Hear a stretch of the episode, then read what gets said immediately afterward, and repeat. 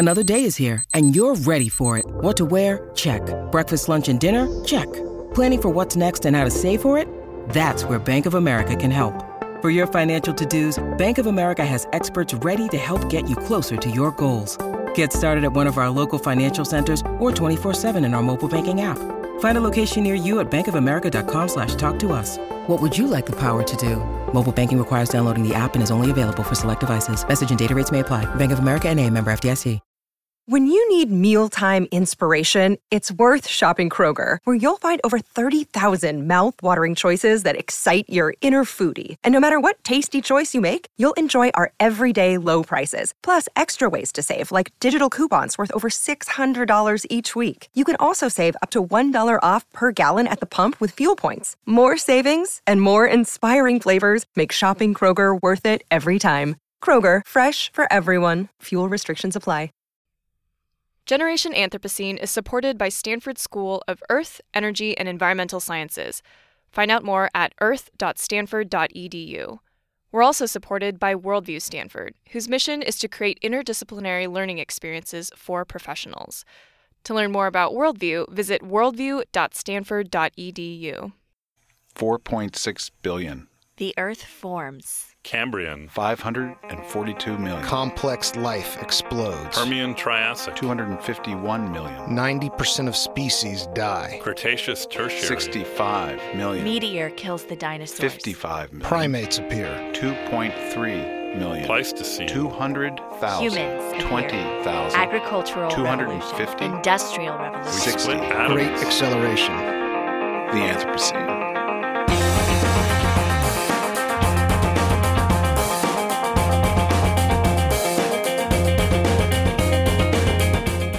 Welcome to Generation Anthropocene. I'm your host, Miles Traer. Today's story is about the climate negotiations that are about to begin in Paris. And obviously, the recent tragic events there have cast these negotiations in a different light. But presumably, you tuned into today's show to hear about the meetings, or maybe just for a momentary escape. So that's what we're going to do. Today's show was brought to us by Laura Cruz, who is currently in Paris to explore the negotiations firsthand. Unfortunately, because of her travel schedule, she was unable to voice the story herself, but she graciously handed the reins over to producers Mike Osborne and Leslie Chang. Here they are with Preparing for Paris. In a few days, the world will come together in Paris to try, once again, to reach a global agreement to address climate change. The Paris Conference isn't the first or even 10th gathering of its kind. Paris is actually our 21st attempt to compel the governments of the world to do something about greenhouse gas emissions. That's why you might see the conference mentioned in the media as COP21. COP stands for Conference of the Parties, and it happens every year in a different city. Some of the COP meetings wind up being more important than others, and this year in Paris is slated to be one of the most critical. As we've been hearing from scientists for years, there's an urgent need for the international community to come together and take action to curb climate change. So, we wanted to know what would it take for the Paris conference to be a success? Aaron Strong is a Stanford researcher who studies climate change policy, and he's traveled to some of the negotiations in the past. So I think the term most often used to describe one of these meetings is that it's a zoo, and it really is. Uh, there are thousands and thousands of people there. The atmosphere is excited and energetic. It's sleepless. It's go, go, go. The whole reason we have these COP meetings is because decades ago, everyone agreed that we needed a coordinated international effort to address greenhouse emissions. The United Nations Framework Convention on Climate Change is an international agreement that's signed by pretty much all of the countries of the world. So the the goal is to avoid dangerous anthropogenic interference with the climate system. Um, that's the stated and agreed upon goal of all the countries in the world. Now, it may seem to most people like the last two decades of climate negotiations haven't been particularly effective. But it's worth remembering the countries of the world did sign the Kyoto Protocol back in 1997. According to Aaron, Kyoto had a fatal flaw. Developed countries like the U.S. were obligated to reduce greenhouse emissions, but developing countries like China and India were not. This is the main reason that, in the end, the United States Congress did not ratify the Kyoto Treaty. A few months before we went to Kyoto, and this is at the end of 1997, the US Senate passed a resolution 95 to 0 that was a simple statement that said we will not ratify anything that doesn't include binding commitments from China and India and other major developing countries. We just won't do it. Period. A lot of people now think that the Kyoto Protocol was a failure because we were trying to fix climate change with one big, ambitious plan. A more realistic climate agreement might need to take smaller steps to account for the fact that different countries around the world have different capacities for what they can do. One of the go to sources for understanding climate negotiations is New York Times reporter Andy Revkin, who writes the Dot Earth blog. And he told us that these disagreements between wealthy nations and developing nations have been a sticking point for a long time. A lot of diplomacy in the environment was premised on the idea that, that everyone doesn't step at the same time. That the basic idea is that we have common goals, common but differentiated responsibilities, meaning, hey, you guys, rich countries, you've been at this for 100 years burning fossil fuels, and, and that's made you rich and it's made you more resilient in the face of climate extremes, so you got to do more first. But in the years since Kyoto, China's economy has exploded. When it comes to reducing emissions, it's become clear that we can't stick to this traditional division between developing and developed countries. Some of the tension now is coming because there are countries that still call themselves developing countries. That that's creating tension because the United States and Europe are saying, "Hey, you guys, China, a couple other countries, you're you're no longer, you know, among the poor and struggling nations of the world. You need to do more." Throughout the 2000s, these tensions grew, and they set the stage for negotiations at the 2009 COP meeting in Copenhagen. Copenhagen came at a critical time because key provisions of the Kyoto Protocol were set to expire, and the US had a new president. Obama had campaigned on climate change, so expectations were high. And a lot of our rhetoric and a lot of expectations around these climate treaty meetings in the in the past was that ah, this is the magic one. Copenhagen was very much that. The, the language leading up to Copenhagen from the UN was seal the deal and you get on the ground there and there are these big signs that say Copenhagen and you had all of these you know 50,000 people there um, just uh, all kind of pushing for this this deal to happen but the Copenhagen conference did not go smoothly. While there were some points of progress, it became increasingly clear as the days went on that the countries of the world were going to have a difficult time arriving at a binding agreement. As time was running out, heads of state, including President Obama, arrived to try and salvage the situation.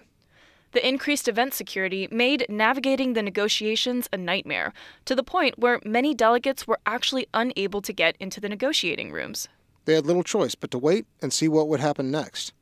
And I think everyone just kind of figured, you know, this always goes down to the wire, always goes down to the last minute, and then something gives. And it fell apart. So we just kind of holed ourselves up in the top floor of this building in a little conference room we had reserved and kind of waited to hear what was happening. And eventually, at one in the morning, um, there was a representative from the State Department just sat down in a chair and just collapsed and was just like, "This is crazy. Like, what happened?" And there was like this little tiny window into what failure looked like.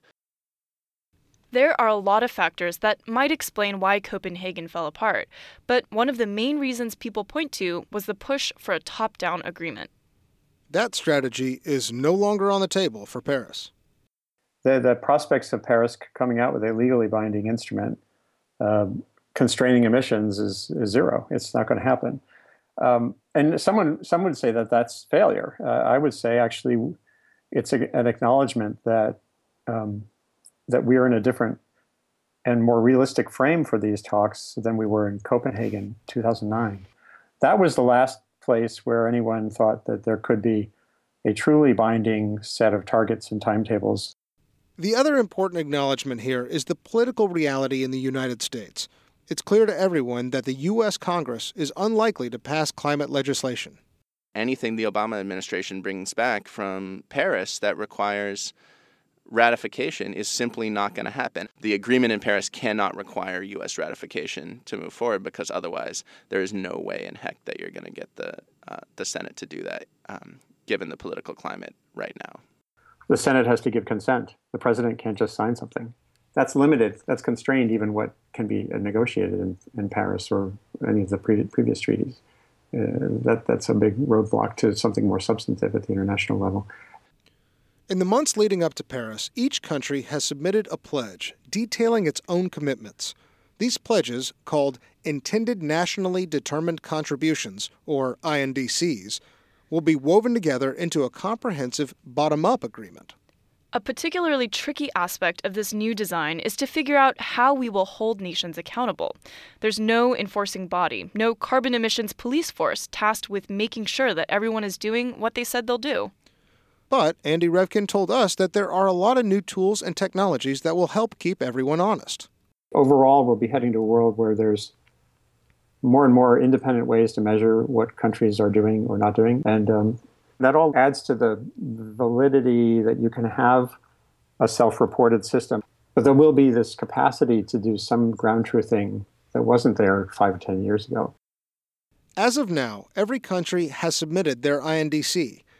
However, there will still be a lot more to deal with in Paris. Emissions reductions are only part of the equation. Another point of contention will be climate finance. One positive that did come out of Copenhagen is that developed countries agreed they would contribute billions of dollars every year into a pool of money called the Green Climate Fund. The idea is that the money can be used by poor countries for climate related aid. There is a rec- recognition that that global warming is happening and that countries that are poor are fundamentally more vulnerable to the bad things that climate systems do drought, flooding, heat waves, snowstorms. If you're poor, it's harder. And you can say there is an ethical um, obligation of countries that already are, you know, got their wealth mainly by facilitated by burning a lot of fossil fuels, have um, an obligation to assist countries that are still on the way up and that are vulnerable. So far, only $10 billion has been added to the Green Climate Fund, and the goal is to have developed countries contributing 100 billion per year by 2020. Understandably, many in the developing world see this initial $10 billion as inadequate, and some people say that success in Paris will be determined more by financial aid commitments than emissions reductions. The governments of the world have agreed that we're not looking for a one size fits all top down agreement and all the participating countries have already submitted their INDCs. And even if not all the Green Climate Fund money has come through yet, at least there's an agreement that richer countries are helping out poorer countries on climate impacts and adaptation. And there's talk about more frequent convenings to make sure that momentum is not lost. According to Andy Revkin, all this counts as definite progress. He says Paris is already a success, even before it's happened. I already think Paris is is a success just because of the the um, factors that countries have aligned, lined up ahead of time. Uh, the countries that have stepped forward early, like the United States and China, they basically were pre-arranging that there will be um, something coming out of Paris that can be defined as a success. Paris is a, is a success because of what's been done ahead of time. There's another school of thought here, though if you take all the INDCs and do the math on their commitments, we are not going to achieve a target that holds us to under 2 degrees Celsius of warming.